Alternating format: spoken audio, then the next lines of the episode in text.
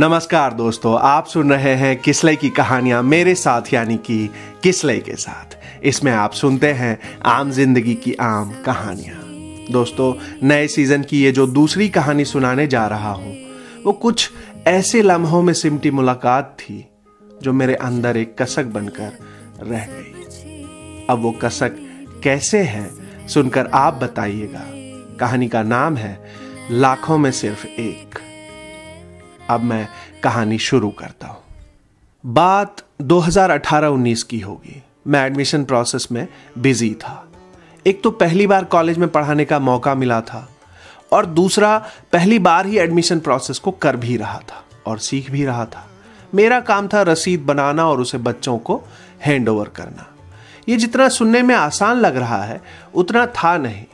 बिना किसी previous background के काफ़ी चैलेंजिंग लग रहा था ये सारा प्रोसेस पर मुझे मज़ा भी बहुत आ रहा था, क्योंकि मेरी सिंपल फिलॉसफी थी।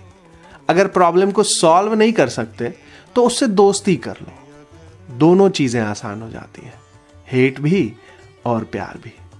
वैसे भी काम सीखना ही था, मैं कर करके सीख रहा था।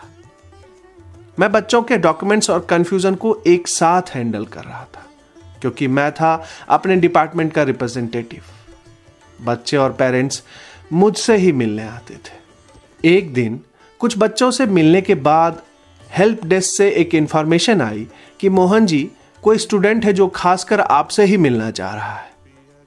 मैं तैयार था। तभी अचानक से कमरे में एक 45-50 साल का व्यक्ति झोला टांगे मेरे पास आकर खड़ा हो गया और पूछा, मोहन सर कौन है? मैंने उसे देखा। हल्की पकी हुई फुरफुरी दाढ़ी और आगे से गंजे पीछे से लंबे बालों में साधारण कपड़े पहने वो बिल्कुल सिंपल सा आदमी था। मैंने कहा, मैं ही हूँ मोहन। उसने बड़ी शालीनता से मुस्कुराते हुए पूछा, क्या मैं आपसे दो मिनट बात कर सकता हूँ? मैंने कहा, हाँ, बताइए। उसने अपनी इच्छा ज़ाहिर की। उसने कहा, वो प्रोफेशन से तो एक सॉफ्टवेयर इंजीनियर है। पर फ़िल्म मेकिंग के इस कोर्स में एडमिशन लेना चाहता है। उस वक्त मुझे यह जानकर आश्चर्य नहीं हुआ, बल्कि पता नहीं क्यों मैं खुश हुआ और मन ही मन उससे इंस्पायर भी हुआ कि इस उम्र में भी इसकी पढ़ने की इच्छा इतनी प्रबल और प्रेरणादायी है। उसने अपना नाम दिनेश जोशी बताया था।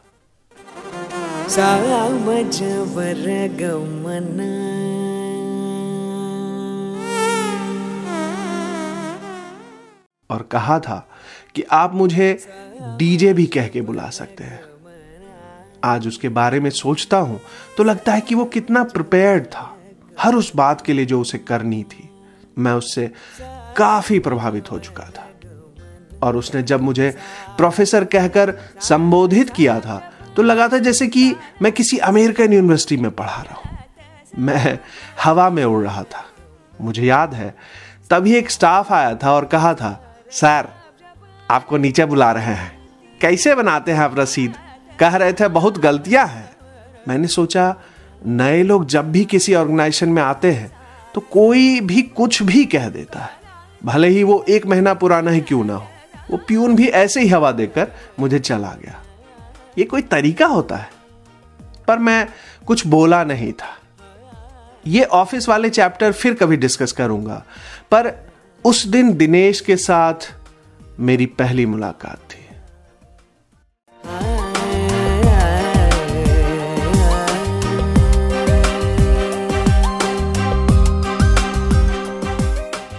इतना intelligent down to earth progressive और सबके लिए अच्छा सोचने वाला व्यक्ति मैंने पहले कभी नहीं देखा था।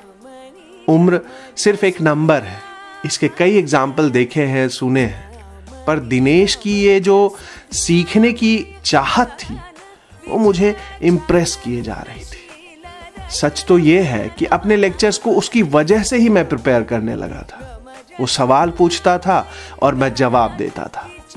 घंटों क्लास के बाद भी डिस्कशन होता था। कभी कभी फ़ोन पर भी होता था। वो हमेशा सेंसेबल और अच्छे सवाल पूछता था। धीरे धीरे एज ए स्टूडेंट मैंने उसे एक्सेप्ट कर लिया था और प्राउड फील करने लगा था। करता भी क्यों नहीं? उन बच्चों के साथ मैं भी तो ग्रो कर रहा था।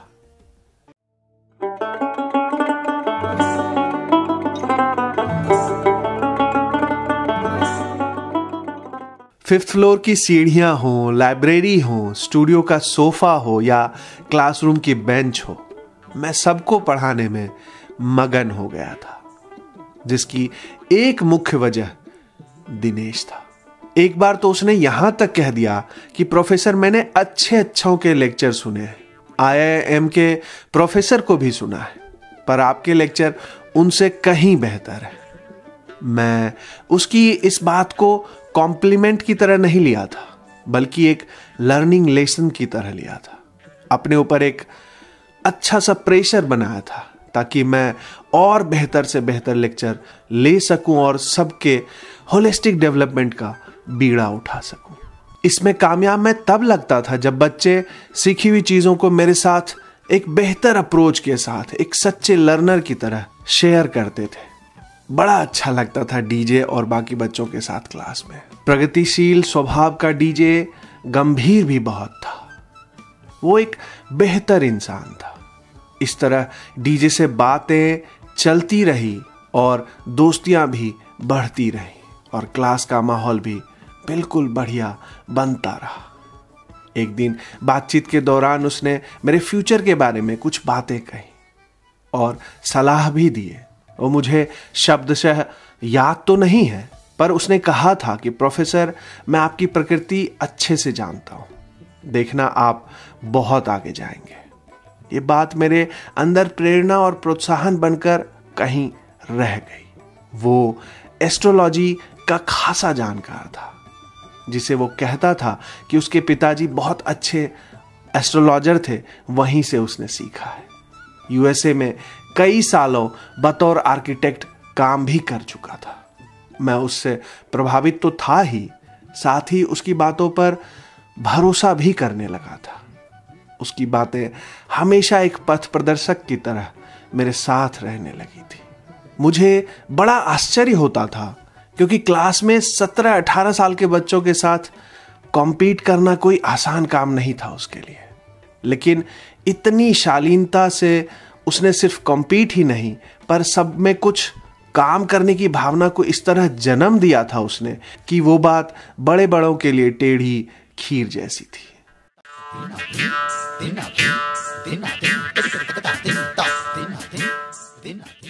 डीजे साल भर होने वाली परीक्षाओं में हमेशा अव्वल रहता था। वो एक मेधावी छात्र था, जिसे मैं जब भी सोचता हूँ तो लगता है कि जहाँ लोग तीस साल के बाद धीरे धीरे बातों को भूलने लगते हैं, वहाँ ये सैतालीस साल का इंसान लेसन को याद भी रखता है और उसे अच्छे तरीके से परफॉर्म भी करता है। ये अद्भुत था मेरे लिए। वो जो सीख रहा था मुझसे, वो अलग बात थी। पर मैं उससे जितना सीख रहा था, ये कल्पना से परे था। मैं मुँह पर उसकी वैल्यू करूँ या ना करूँ, पर मन ही मन में ये समझने लगा था कि ये एक ऐसी मज़बूत कड़ी है, जिससे हर किसी को प्राकृतिक रूप से मदद मिलेगी। वो एक गिवर प्रवृत्ति देने वालों जैसी प्रवृत्ति का इंसान था। लोग कभी कभी उसके उम्र को लेकर मज़ाक भी बनाते थे, पर मैंने सोच लिया था कि ये इंसान टाइमलेस है। ये एक ऐसा चलता फिरता नॉलेज का भंडार है जो लाखों लोगों में सिर्फ़ एक होते हैं।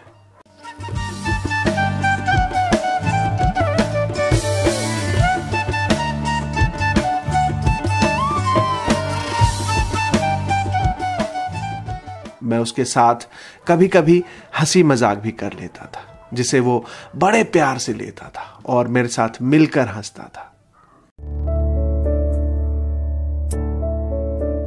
आज अगर बत्ती जलाकर भी ऐसे इंसान को ढूंढूं तो नहीं मिलेगा। अपनी पर्सनल जीवन में वो क्यों ऐसा था, मुझे पता नहीं। अपनी बेरासी साल की बूढ़ी माँ के साथ वो अकेला एक फ्लैट में रहता था। ये मुझे तब पता चला था जब एक बार मैं उसके घर गया था। ये सुनकर कि उसकी तबीयत खराब है।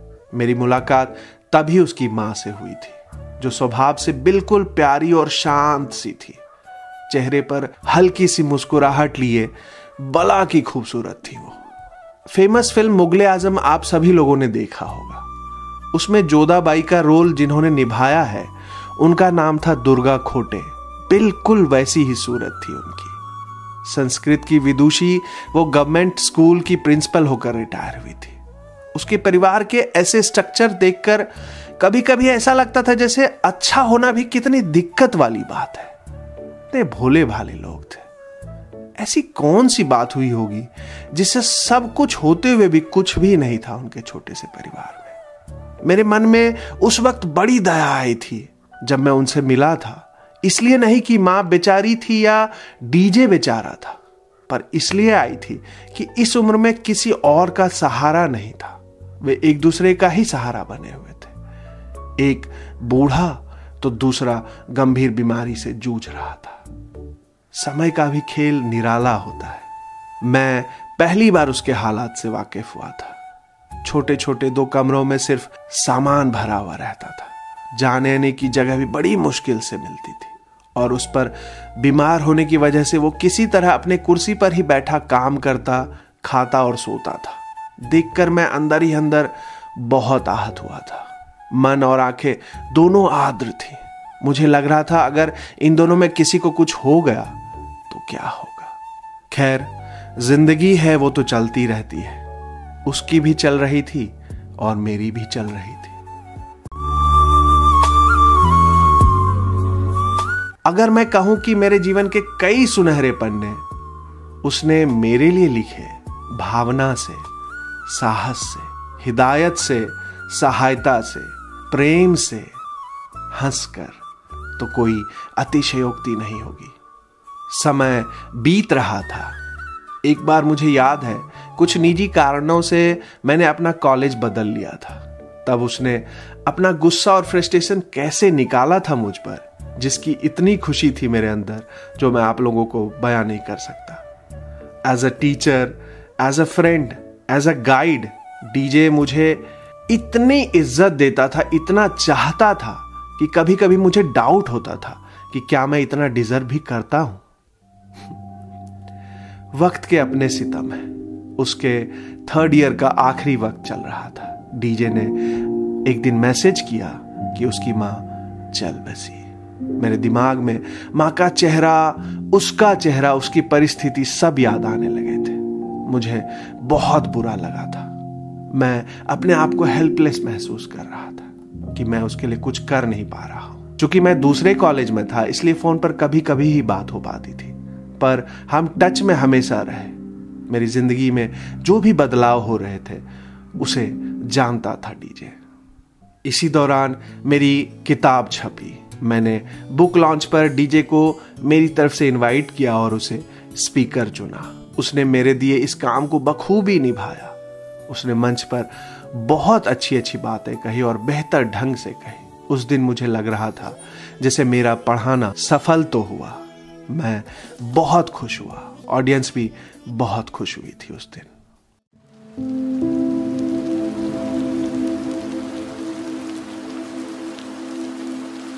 मुझे लगता है ना कि समय का पहिया कभी कभी किसी किसी के लिए बहुत तेज चलने लगता है। वो आखिरी वक्त था जब मेरी डीजे से फ़ोन पर बात हुई थी। उसने मुझे अपने फ्यूचर प्लान्स के बारे में बताया था कि वो एक प्रोडक्शन हाउस खोलना चाहता है और मेरे साथ मिलकर काम करना चाहता है। मैंने उसकी हौसला अफजाई करी थी और उसे हामी भी भर दी थी कि हाँ मैं तुम्हारे साथ काम करूँगा थोड़ी बहुत यहाँ वहाँ की बात करने के बाद हमने फ़ोन रख दिया था, पर मैं उसके बारे में सोचने लगा था कि क्या होगा इसका। क्योंकि मुझे हमेशा लगता था कि ये कुछ छुपा रहा है मुझसे, या बता नहीं पा रहा है मुझे, या फिर सोच रहा होगा कि बताकर कोई फ़ायदा ही नहीं होगा। शंकाएँ बहुत सी थी, पर समाधान कुछ भी नहीं था। मुझे अंदेशा था कि कहीं किसी दिन दिनेश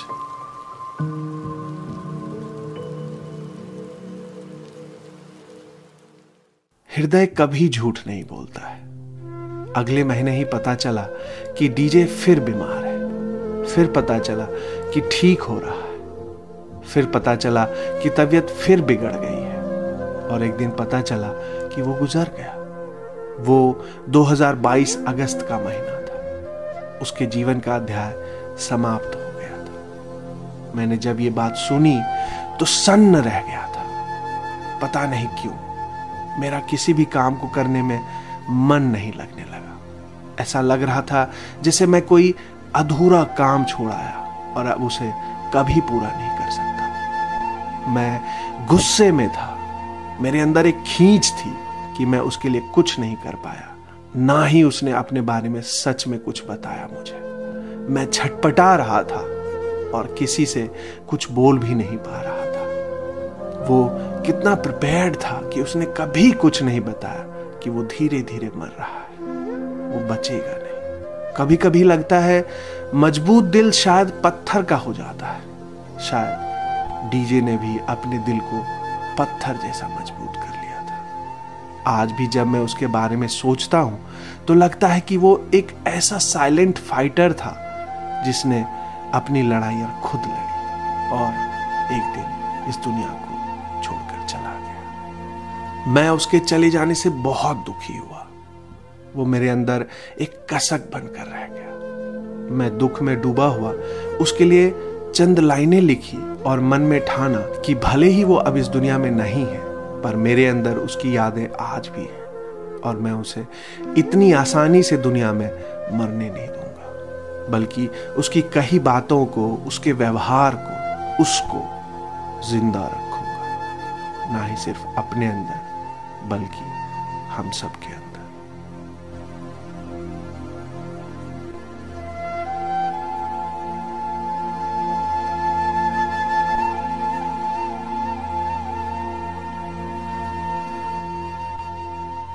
आया था साथ बनकर, अब वो चला गया।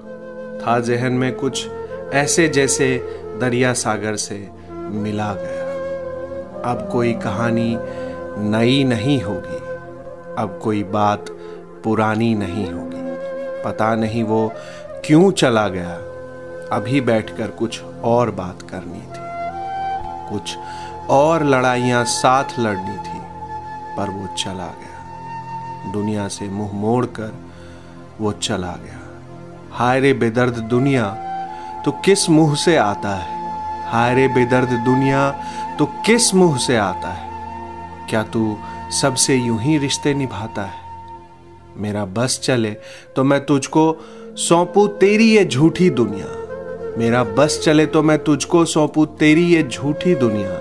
और आग लगा दो उस किस्मत के ताले में जो भरम सा दिखता है। जहाँ पल पल बस तू बिकता है, जहाँ पल पल बस तू बिकता है। आया था साथ बनकर, अब वो चला गया।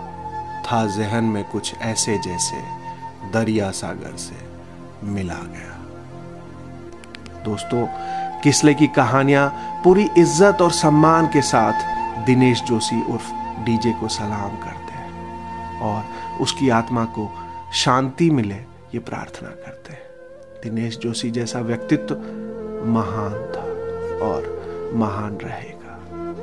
अगर आप चाहते हैं तो YouTube पर किसले किंगडम सर्च करके दिनेश जोशी की कही कुछ बातों को सुन सकते हैं और उन्हें सम्मान दे सकते हैं।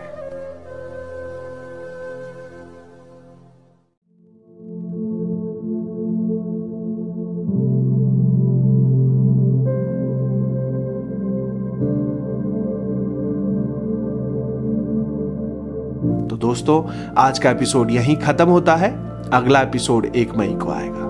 एपिसोड सुनने के दौरान अगर आप किसी बात से आहत होते हैं तो हम आपसे माफ़ी चाहते हैं। किसले की कहानियाँ का मुख्य उद्देश्य सिर्फ़ अच्छा मनोरंजन देना है। कहानियाँ सुनकर कैसी लग रही हैं, बताइएगा।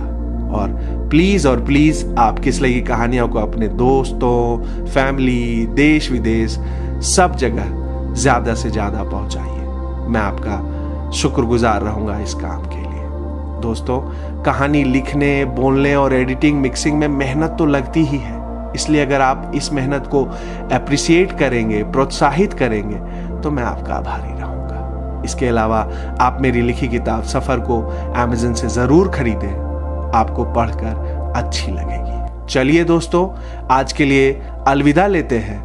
तब तक सुनते रहिए किसले की कहानियाँ मेरे साथ, यानी कि किसले के साथ Amazon Apple Spotify Gaana dot com और गूगल पॉडकास्ट पर